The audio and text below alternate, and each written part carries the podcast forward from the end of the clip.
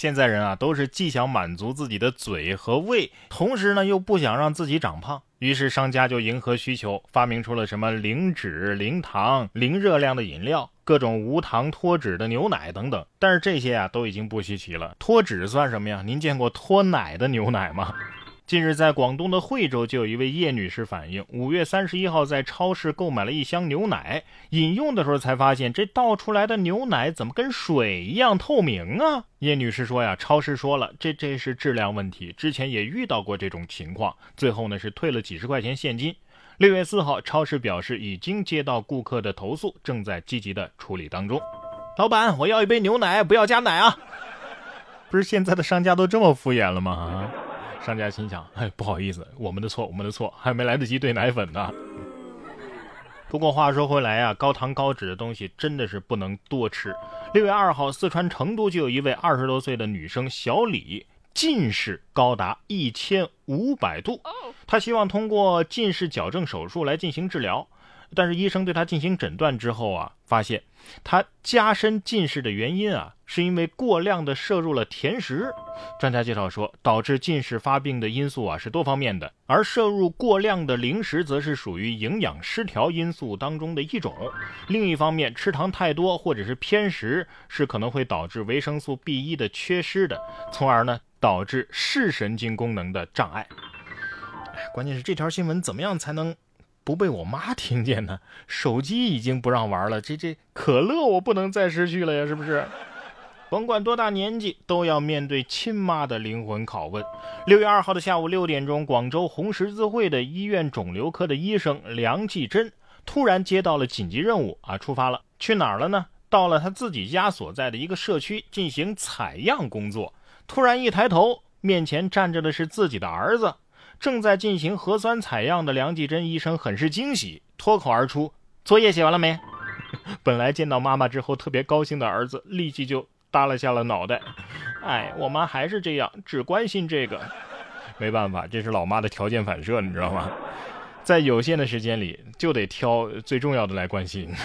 关键是后边排队的小朋友肯定是一脸懵啊，什么意思？完犊子了？怎么做个核酸采样还要检查作业呀？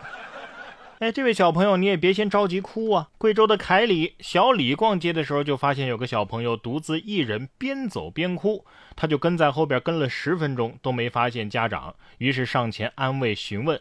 因为 小李留着寸头，穿着花衬衫，还带着个链子，小李就被路人当成了偷小孩的。最后，小李报了警，帮孩子成功的找到了家长。小李说了，虽然有点尴尬，但是遇到了也是一定要帮忙的。虽然我留着寸头，穿着花衬衫，还戴着大金链子，但我是个好叔叔啊。你看看大哥胸前的皮卡丘，这能是坏人吗？啊，不过路人这么警觉也是好事。据我分析啊，真正的人贩子才不会这么穿的花里胡哨呢。来看看看看，真正的坏人那是这样的。近日，在浙江的丽水啊，高速交警二大队例行检查车辆的时候，发现一辆车的后排有两位乘客未系安全带。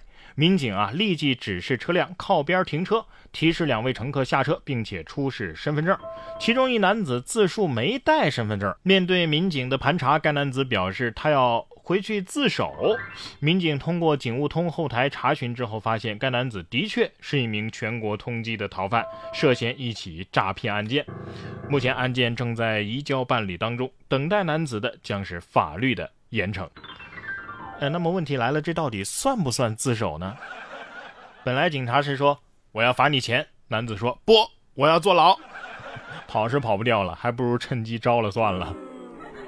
警察心想：“哎呦，没想到还有意外惊喜呢。”不过，像这样的惊喜，你想体验一下吗？五月十八号，常州的一位市民蒋女士打开了自己的手机 APP 交水费的时候，发现：“哎呀，我这账户余额。”怎么突然多出了五百万啊？巨款虽然不能提现，但是能够用来缴费扣费。这蒋女士吓了一跳，认为自己可能遇到了诈骗了，赶紧报了警。民警及时联系了相关的部门，经过核实，哎，是系统出了问题，现在已经调整到位。这是五百万 体验券是吧？谁不想体验一次呢？哪怕去掉几个零，是不是？